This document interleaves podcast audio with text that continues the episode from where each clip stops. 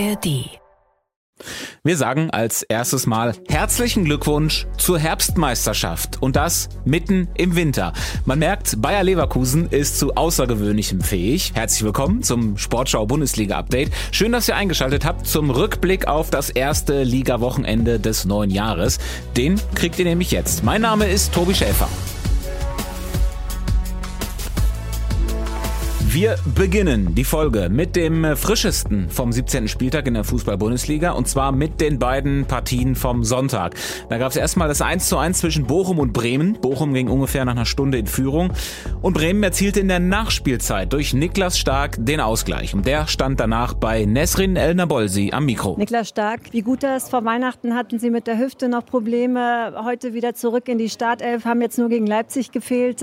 Dass Sie das Ganze auch mit einem Tor, sage ich mal, starten ins neue Jahr. Ja, das war ein Vorsatz von mir. Nein, war es nicht. Aber hätte es sein können. Ne? Ich freue mich einfach, dass wir einen Punkt hier mitgenommen haben. Wer dann die Tore macht, gut, ist mir relativ. Natürlich ist es schön, mit einem Tor dazu beizutragen, dass die Mannschaft erfolgreich ist.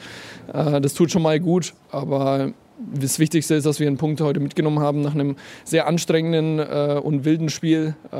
Sich auch zu belohnen, tut uns auf jeden Fall gut. Sagte Niklas Stark nach dem 1:1 von Werder in Bochum. Danach gab es dann noch die Partie Gladbach gegen den VfB Stuttgart.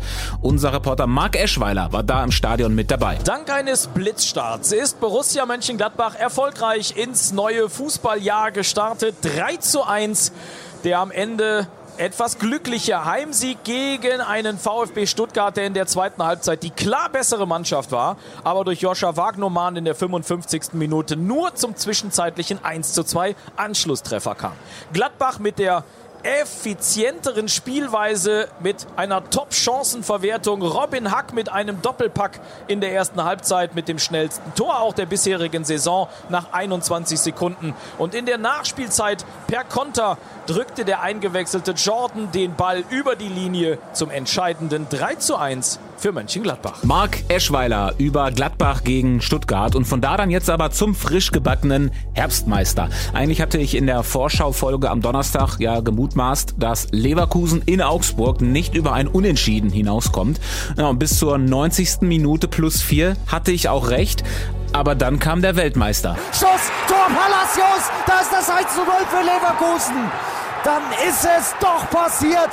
4. Minute der Nachspielzeit und es ist Palacios mit Gewalt. Gewalt ist manchmal eben doch eine Lösung. Leverkusen siegt doch noch in Augsburg, was den Kollegen Holger Dahl zu dieser Sprachnachricht veranlasste. Hey Tobi, ich glaube, als erstes ist mal so eine Viertelentschuldigung fällig für mein Lachen über deine These, dass Leverkusen ja zum Jahresauftakt da stolpern wird in Augsburg.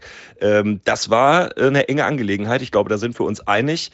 Und vielleicht war es auch ein bisschen gewagt, Jonathan Tah erstmal draußen zu lassen und zu denken, naja, den brauchen wir gegen Leipzig, der ist gelb-sperren gefährdet. Auch Flo Wirtz draußen zu lassen. Also es war risky von Xavi Alonso, aber am Ende sehe ich durch diesen Spieltag meine These erhärtet. Bayer Leverkusen wird deutscher Meister. Denn wenn du solche Dinger dann am Ende doch noch gewinnst, dann bist du, glaube ich, auf einem ziemlich guten Weg. Also Viertel Entschuldigung und ansonsten, ich bleib dabei. Leverkusen wird deutscher Meister. Holger Dahl über den zumindest mal schon Herbstmeister, über Bayer Leverkusen, die gegen Augsburg übrigens so oft aufs Tor geschossen haben wie noch nie in dieser Saison. Also war jetzt nicht ausschließlich glücklich, dieser Sieg. In der Tabelle 4 Punkte dahinter der FC Bayern. Die Münchner siegten am Freitag klar gegen Hoffenheim. Der Abend stand aber natürlich ganz im Zeichen der Trauer um Franz Beckenbauer. Das haben auch Doppeltorschütze Jamal Musiala und Joshua Kimmich so empfunden. Ja, die Atmosphäre war anders wie in einem normalen Spiel. Man hat natürlich schon gemerkt, dass es ein spezieller Moment, ein spezielles Spiel natürlich nach dem Tod von Franz Beckenbauer ist. Ich glaube, jeder, der im Stadion war, hat diese spezielle Stimmung auch gespürt. Ganz viele Emotionen also, vor allem bei den 3 Treffern der Bayern. Da kam im Stadion nämlich diese Torhymne.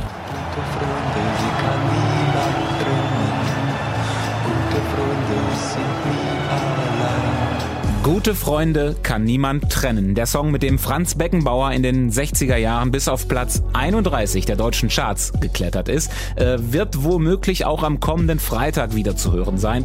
Denn dann findet in der Münchner Arena eine große Trauerfeier für Franz Beckenbauer statt. Das erste überträgt live ab 15 Uhr. Und damit zurück zur Lage der Liga und zu den Verfolgern von Leverkusen und den Bayern. Da zählen wir wohlwollend auch mal Borussia Dortmund noch dazu. Obwohl sich punktemäßig der Abstand nicht verkleinert hat, ist der BVB aber zumindest gefühlt wieder ein bisschen näher rangerückt. Das Ganze unter der Mithilfe eines alten Bekannten. Jetzt kommt ein Doppelwechsel. Die 10 und die 11. Das heißt, Jadon Sancho is back. Herzlich willkommen. Ja, herzlich willkommen zurück, Jadon Sancho. Das ist der mit der Nummer 10. Beim 3:0 des BVB in Darmstadt hat er gleich mal einen Treffer vorbereitet. Und es ist eine Rückkehr in die Bundesliga, von der BVB-Torwart Gregor Kobel sehr begeistert ist. Man merkt, er hat riesen Bock, wieder hier zu sein. Er freut sich extrem, war von Anfang an extrem positiv. Schon die ersten 2 Trainings, hat immer ein Lachen auf dem Gesicht gehabt. Das Lachen ist also zurück bei Borussia Dortmund und zwar eben in Person von Jadon Sancho. Auch sein Trainer Edin Terzic will den Engländer bei Laune halten. Das ist genau das, was wir auch nutzen wollen, weil wir alle wissen, dass Jadon einer von diesen Spielern auf der Welt ist, die deutlich besser Fußball spielen, wenn sie lächeln. Ein anderer BVB-Neuzugang hatte auch einen guten Einstand, und zwar der Niederländer Ian Maatsen. Er spielte linker Verteidiger und das zur Zufriedenheit seines Trainers. Ich finde, er hat heute ein tolles Spiel gezeigt, hat einen Eindruck gegeben von dem, was in ihm drin steckt. Ich finde, sehr technisch versiert gewesen in engen Räumen. Kann mit dem ersten Ballkontakt sofort Tempo aufnehmen. Tempo hat er auch, also ein toller Spieler. Dortmund freut sich also bisher über seine Wintertransfers und Neuspieler. Die waren bzw. sind auch woanders ein großes Thema.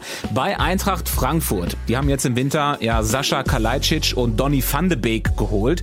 In der Vorschaufolge am Donnerstag waren wir etwas kritisch, weil die bei ihren Clubs in England nicht so wahnsinnig viel gespielt haben. Eintracht-Trainer Dino Toppmöller hat jetzt beim Sieg in Leipzig beide von Beginn an gebracht und war danach zufrieden. Ja, das war ja schon so, ich will jetzt nicht sagen eine Wundertüte, aber wusste auch nicht genau, okay, wo stehen die beiden jetzt richtig? Sie waren jetzt relativ kurz bei uns im Training dabei. Erstmal sind wir froh, dass wir so 2 Topspieler bekommen haben, dass die jetzt bei uns sind.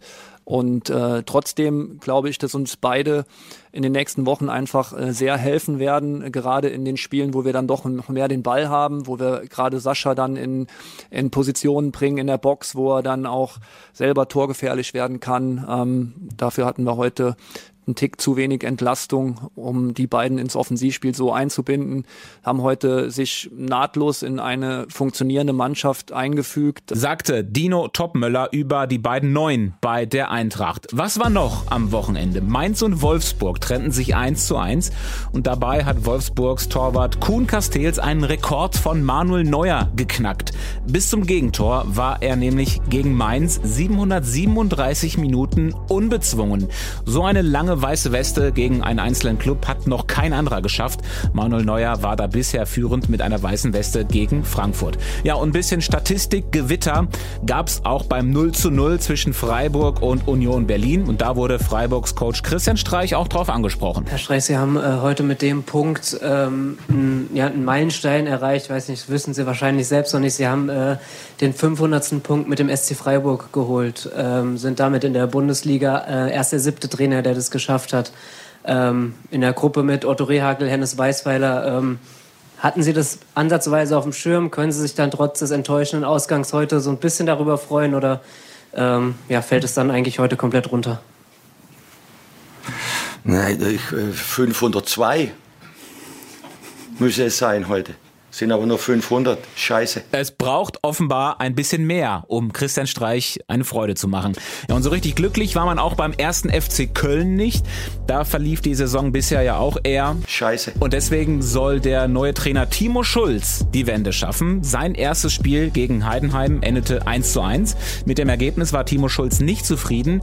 Mit dem Drumherum schon. Ja, allgemein, wenn man hier rauskommt und das ganze Stadion singt die Hymne, das ist natürlich auch schon eindrucksvoll. Unser Reporter Stefan Kausen hat das auch mitbekommen. Er war nämlich im Stadion mit dabei und hat danach die Frage beantwortet, ob Köln in der Verfassung in der Lage ist, den Klassenerhalt zu schaffen. Ja, das ist qualitativ schon absolut am Limit. Die Motivation war da, die Struktur war da. Ob Köln mit diesem Spielermaterial trotz neuem Trainer Timo Schulz die Kurve kriegt? Großes Fragezeichen, denn Heidenheim, das dürfen wir ja nicht vergessen, auch wenn die super dastehen in der Liga, die sind nun mal auswärts schwach und wenn du gegen die nicht gewinnst und unten drin kleben bleibst und der nächste Gegner nächsten Samstag hier Borussia Dortmund heißt, dann wird die Luft nicht nur sehr kalt, trotz Zwischenhoch Timo, sondern auch dünn. Und zwar immer dünner. Klingt nach einer großen Aufgabe für Schulz und den 1. FC Köln. Und damit sind wir dann jetzt auch durch für heute.